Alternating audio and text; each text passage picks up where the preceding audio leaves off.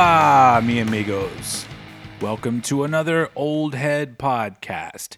I'm Steven, and as usual, I'm going to be talking about some rock and metal type things. Before I begin this week, I'd like to take an opportunity to give a shout out to a few listeners who said some really encouraging things to me over the past couple of weeks.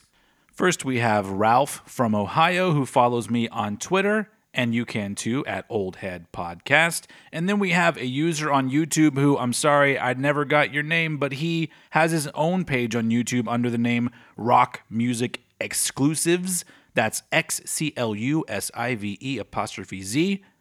And then last but not least, I got some feedback via Facebook from a guy named Robert from London, Ontario, Canada, and he said a couple very flattering things. Number one, that I am a fantastic storyteller, and number two, that I remind him of Joe Rogan.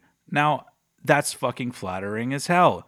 And I appreciate any and all feedback that you guys want to send my way, or just some conversation about the things I talk about in my podcasts or in my videos. I love it. Keep it coming. But while I'm riding the high of being called a fantastic storyteller, I thought I would utilize those skills for this week's podcast and tell you a story. The story of a boy who barely ever grew up. And yes, that boy is none other than yours truly, and this week I'm going to tell you my life story in albums. And of course, being the total dork that I am, I had to establish some rules before I decided how I was going to do this. And one of the rules is only one album per year that I'm talking about, and only one album per artist. So I had to figure out what was the more important album and where did it come into play in my life. I, I, yeah, I am that kind of a dork, people. So let's do this. The year was 1978. Van Halen had just burst onto the music scene, and it's no coincidence that a few months later, Stephen Thomas Ivy was born in Austin, Texas. Now, when I was little, little, I don't really remember the music around my house. For the most part, my memories of music as a child were music that played at Christmas time and music that was on the radio when we were driving in the car. My parents didn't have a very big record collection. My two older brothers had modest record collections, but nothing that really sparks any big memories. Now, the first album that really caught my attention and started turning me from a casual music listener to a fan was the 1983 album Thriller by Michael Jackson. And I wasn't alone in this. Every fucking body loved that album. And just like millions of others, I got fanatical about Michael Jackson. I went out and bought albums by the Jackson 5. I had a Michael Jackson glove that I used to wear. I had Michael Jackson dolls. I was really into that album. But because of that, I also started to pay attention to other music that was coming on around the same time. Now, remember, I was just five years old. I don't really have a clear memory of how I was ingesting the things I was seeing. I just know the things that stuck with me.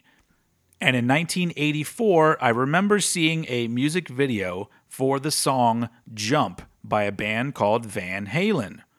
And so, through whatever means I had, probably just asking my mom, I ended up owning the album 1984 by Van Halen.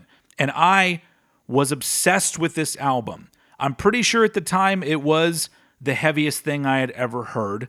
And it, you can listen to it today. It's a fucking great album. But I remember I was so into it, I started losing interest in all the other things that I was supposed to be interested in. My parents had put me on a T ball team. And for those of you who may be listening in another country, T ball is baseball where they put the ball on top of a little stick that where it rests there so even though you're a little kid who doesn't know how to do anything you can still probably hit that ball with a little bat most of the time i really couldn't hit that ball i was that shitty at sports but one of my clearest memories from playing t-ball was a day where I was placed in the outfield and I was supposed to be back there ready to catch some fly balls or some slowly rolling balls. But all I remember was I was paying no attention to the game. All I was doing in my head was singing Panama, over and over again, because all I wanted to do was get back home and listen to that album. I used to sit outside on my swing set and I had a little boom box that my parents had bought me and it used those huge ass D batteries that were fucking expensive as hell. But I would blast that fucking album and go through batteries like you wouldn't believe because it was the best thing I had ever heard. Until 1986. That's right, we're going to skip a year because, frankly, I can't think of an album that was more important to me than that Van Halen album all the way through 1985. Plus, remember, I was seven, so shit's still a little bit cloudy. But things got a little bit clearer starting in 1986. Now, for the Thanksgiving holidays, my family and I would go to a small nearby town called New Braunfels to visit some of my extended family. And I had this cousin who was pretty cool and I remember that particular Thanksgiving day, we were hanging out back in his room. And now I don't remember if he was the one who owned this album or if somebody else did, but he played for me the album Raising Hell by Run DMC. And just like with Van Halen, I had never heard anything like this, and it blew my mind. It had a similar urgency and aggression and energy. And just like Eddie Van Halen, Run and DMC were the fucking best at what they did, and you could tell, and it just drove me nuts. And then I started wanting to listen to hip hop also. So 1986 into 87, I was kind of bipolar, if you really want to call it that. I was listening to Run DMC and LL Cool J and the Beastie Boys, but also I was listening to Bon Jovi and Cinderella in Europe. And then in the beginning of March of 1987, when I was in third grade, for my birthday, a friend of mine from class gave me as a present the album Troops of Tomorrow by a British punk band called The Exploited. And I remember opening it and seeing the cover, and it had these scary looking punk dudes on the front with bats and chains ready to beat some ass. And around them, it, there's like shit coming out of the sewers and stuff. It was the most extreme thing I had ever seen. And when I listened to that record, it was also the most extreme thing I had ever heard. That album is a fucking classic. And it opened my eyes to the fact that there was this more intense and aggressive music being made out there. And I wanted it. I wanted to hear more of it. And then later in 1987, early 1988, I got it. I heard the album that pretty much turned me into a full fledged rock kid and that was the album Appetite for Destruction by Guns N' Roses. If I thought that 1984 and Raising Hell and Troops of Tomorrow had blown my mind, I was not ready to have my fucking soul rearranged by Appetite for Destruction. Just like with 1984, I wore the fuck out of this tape. Yeah, at that point, it was cassette tapes for the most part that I was getting. And I remember once again being in the backyard with my boombox cranked up as high as it could possibly go. And I have a vivid memory of me on the swing. Paradise City is bursting out of my speakers, and all of a sudden, the sliding door at the rear of my house opens up, and I hear my dad yell, Turn that noise down! Just like in a fucking music video, right? But that was me. I was one of those kids that was getting into this music that their parents just didn't fucking get. And they just thought it was a bunch of fucking noise. And you know what? It made me love it even more. Because I'm like, this is mine. My brothers aren't into this shit. My parents aren't into this shit. In fact, a lot of people I went to school with weren't into that shit. I spent 1988 getting my hands on any heavy rock music that I could. I listened to Skid Row, I listened to Motley Crue, and I fucking loved all of it. And then in 1989, an album with a sound that I didn't know I really wanted to hear came out. Now, I had spent the last three years of my life listening almost exclusively to rock and hip hop. And finally, one day, I heard a song by a band called Faith No More called Epic that was rock and rap. And it wasn't like the Run DMC Aerosmith thing where it was basically an Aerosmith song with them rapping over it. It was a new song with these new guys that I didn't know, and they seemed really weird, but I was so into it. And I spent all of 1989 obsessing over Faith No More and the album The Real Thing. And around this time, it was all about finding those sort of weird bands that don't really fit in. I was getting into Living Colour and King's X. My little 11 year old rock and roll palette was just expanding, and I was having such a blast.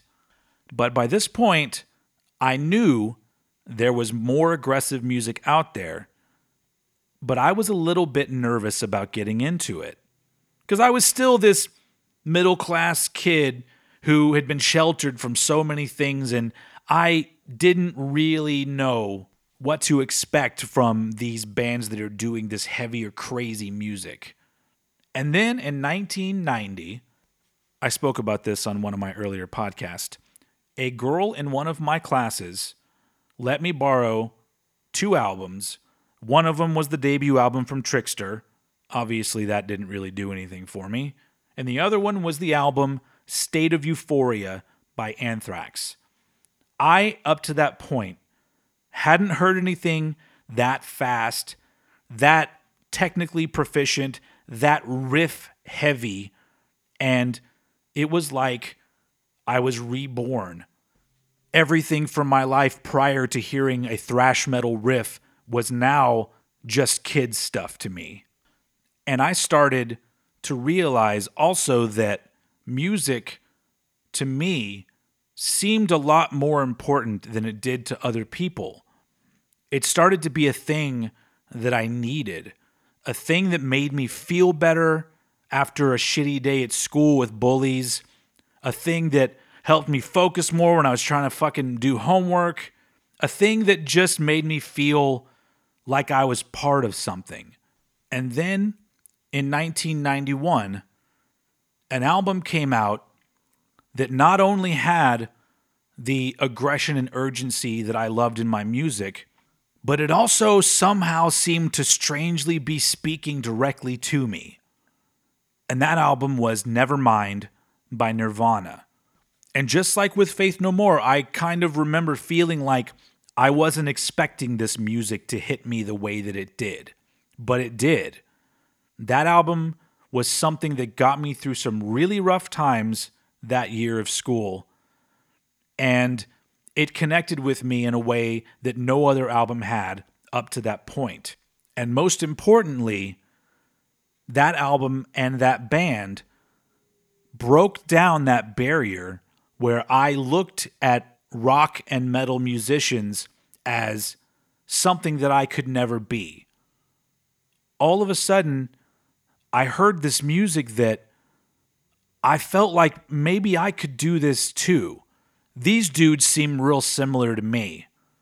And they're making this music that doesn't blow my mind technically, but speaks to me internally.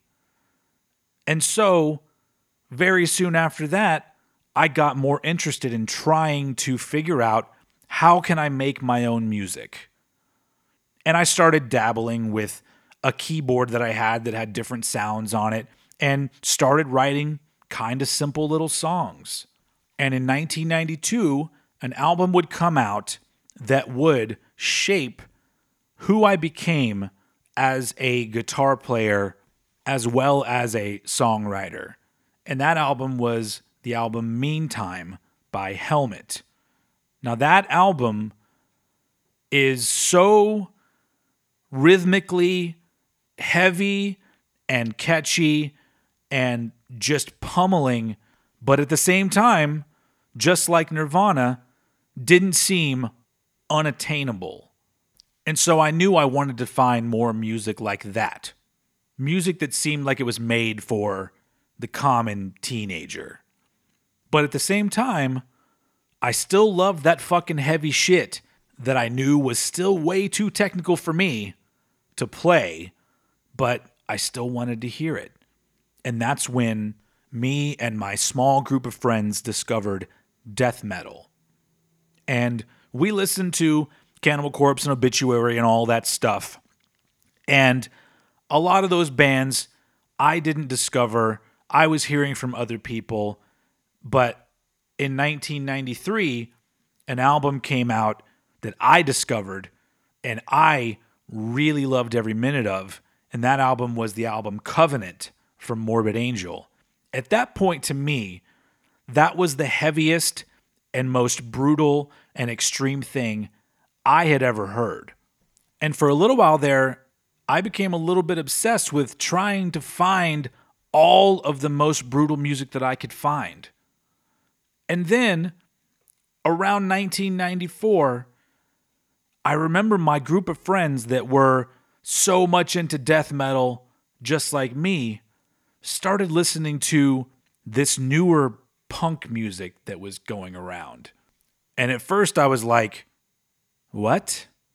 Wait, wait, guys, we're regressing here, aren't we? I mean, we're about pushing things as far as they can go, right? Let's find out how much further we can go. And in reality, there wasn't a lot further that we could go in hindsight. But at the time, I fought this whole punk rock thing just a little bit. But then I found a quote unquote punk band that satisfied my need for fast, aggressive, technical music and also qualified as a punk band. And the album that I got really into in 1994 was the album White Trash, Two Heebs, and a Bean by the California punk band NoFX. Now, at the time, the NoFX album that everyone was ejaculating all over was the album Punk in Drublic. But I had trouble getting into that album because it was a little bit too simple. Sure, it was still fast, but White Trash had this tiny element of metal in it there was some lead guitar playing, there was some riffs. It seemed closer to thrash metal or crossover, if you will, than it did punk. And so I started seeking out bands that sounded like that.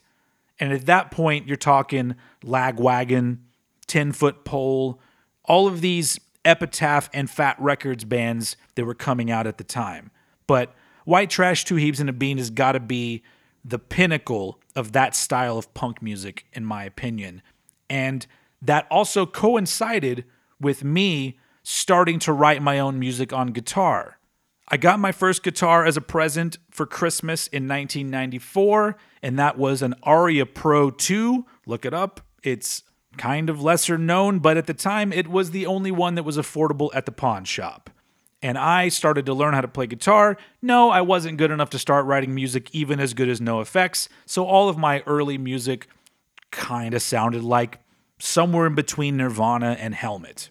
And in 1995, I started my first band, and we were okay for a bunch of 16, 17 year old kids, but I knew that I wanted to push myself to make music that was meaningful and moved an audience.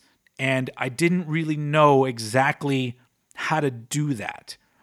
And then in 1995, a band came along with an album that showed me how you do it. And that album was In on the Kill Taker from the band Fugazi. That band and that album in particular took everything I thought I knew about rock and roll and heavy, noisy, aggressive music and just fucking rearranged it, turned it on its ass, and made this glorious noise that completely inspired me then and continues to inspire me today.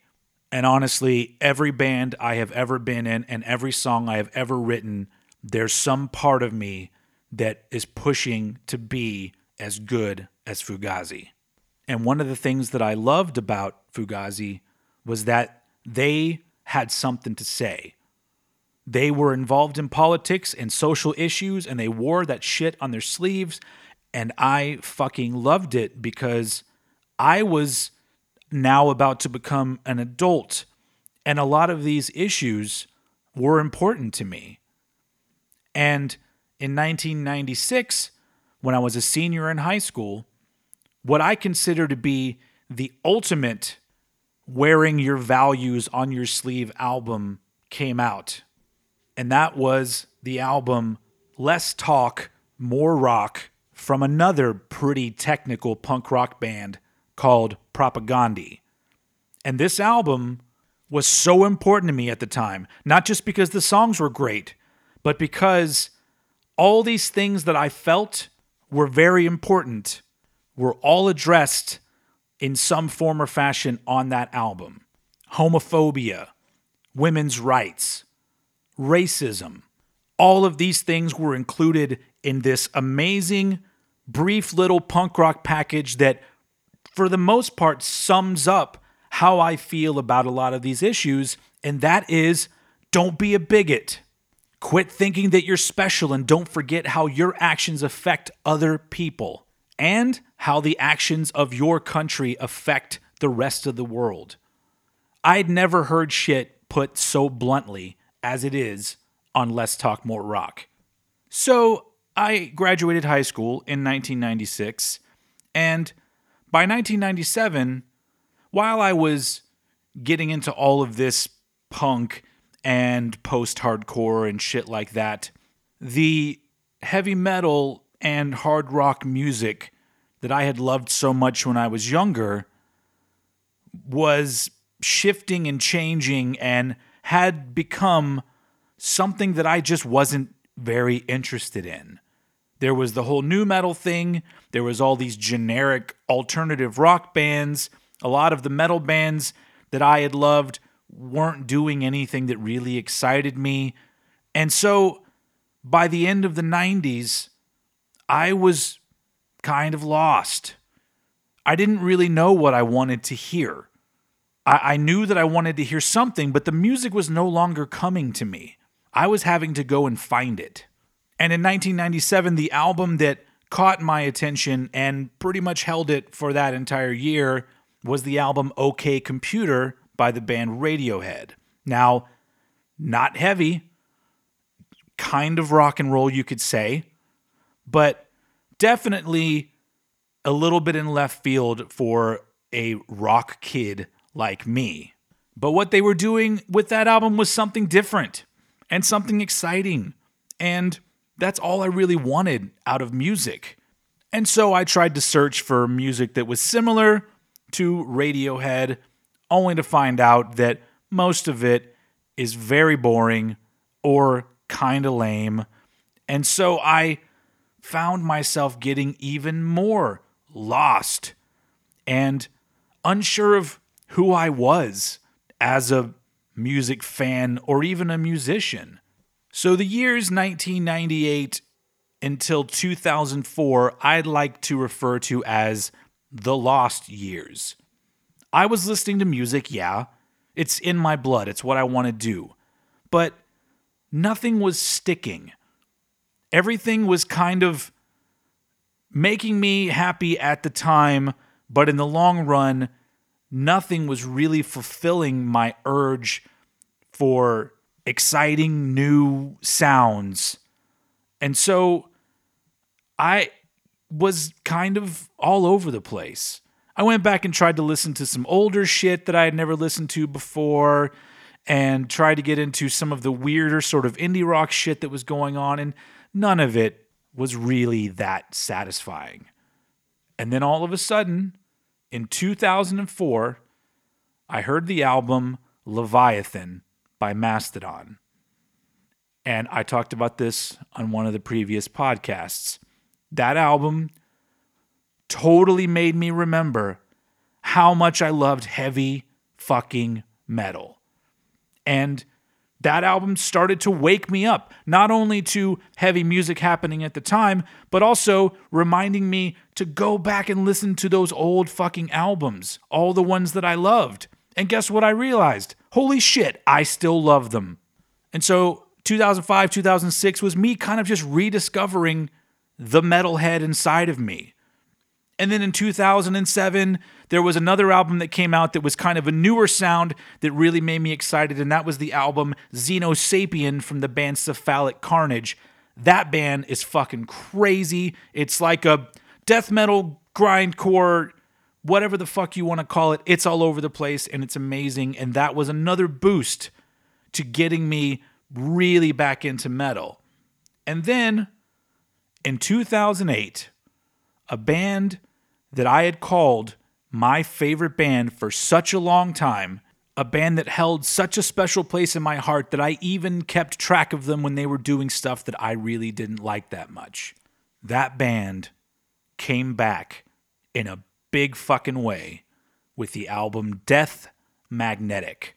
The band is Metallica. I devoted a whole fucking podcast to them before, so you know how I feel. And that album was so amazing to me and it just made me feel like I was fucking 12 years old again and even today it's just such a great comeback album and that album pretty much single-handedly turned me right back into a raging metal fanatic but not only that, I became very interested in going back and seeing what all these old bands that I used to love were up to and really keep track of them and support them because they're all getting older and a lot of them are still trying to do shit.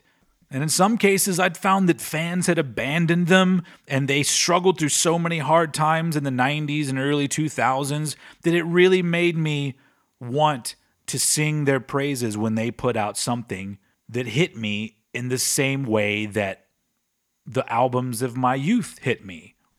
Now that we're reaching the end of the early 2000s, it's pretty much time to wrap this up because we're getting a little bit closer to where we are now. And if you listen to my podcast, you kind of get where I am now.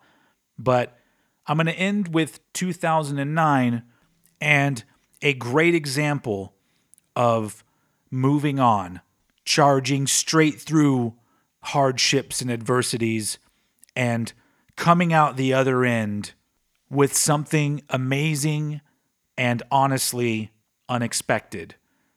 And that was the album Black Gives Way to Blue by Alice in Chains. Now, when they announced that they were going to continue with the band after Lane Staley's death, I was super skeptical. I loved Alice in Chains and they sounded so unique. There's no way you could replace a key element of the band and continue to make great music. No fucking way. Well, I was wrong. That album totally blew me away, exceeded any expectations I may have had, and kept me on board with Alice in Chains and kept them as one of my favorite bands. And I think that was a valuable lesson for a man who was now in his 30s and had kind of had to start over a lot with a lot of things and had struggled with growing up and being responsible. And I'd like to think that that album and that time period was me kind of finally being ushered in to adulthood. And here we are now. I'm a man in his 40s who still can't stop talking about the music that affects his life and has quite literally been the soundtrack to my life. And I hope you all got something out of this too. If you got a minute or an hour, try writing down your life in albums it's very interesting to look back and see how your favorite music kind of explains who you were at any given time. And hopefully, we all get to keep adding to that list for many, many years to come. Thank you all for listening. Holy shit, this is my longest podcast ever. If you made it this long, you are amazing. I appreciate the continued support. Please go check out my YouTube page. I got videos coming out there too. And most importantly, don't let your love of music slip away from you. It's out there. All you got to do is go look for it. All right. I will see you guys again next time. Bye.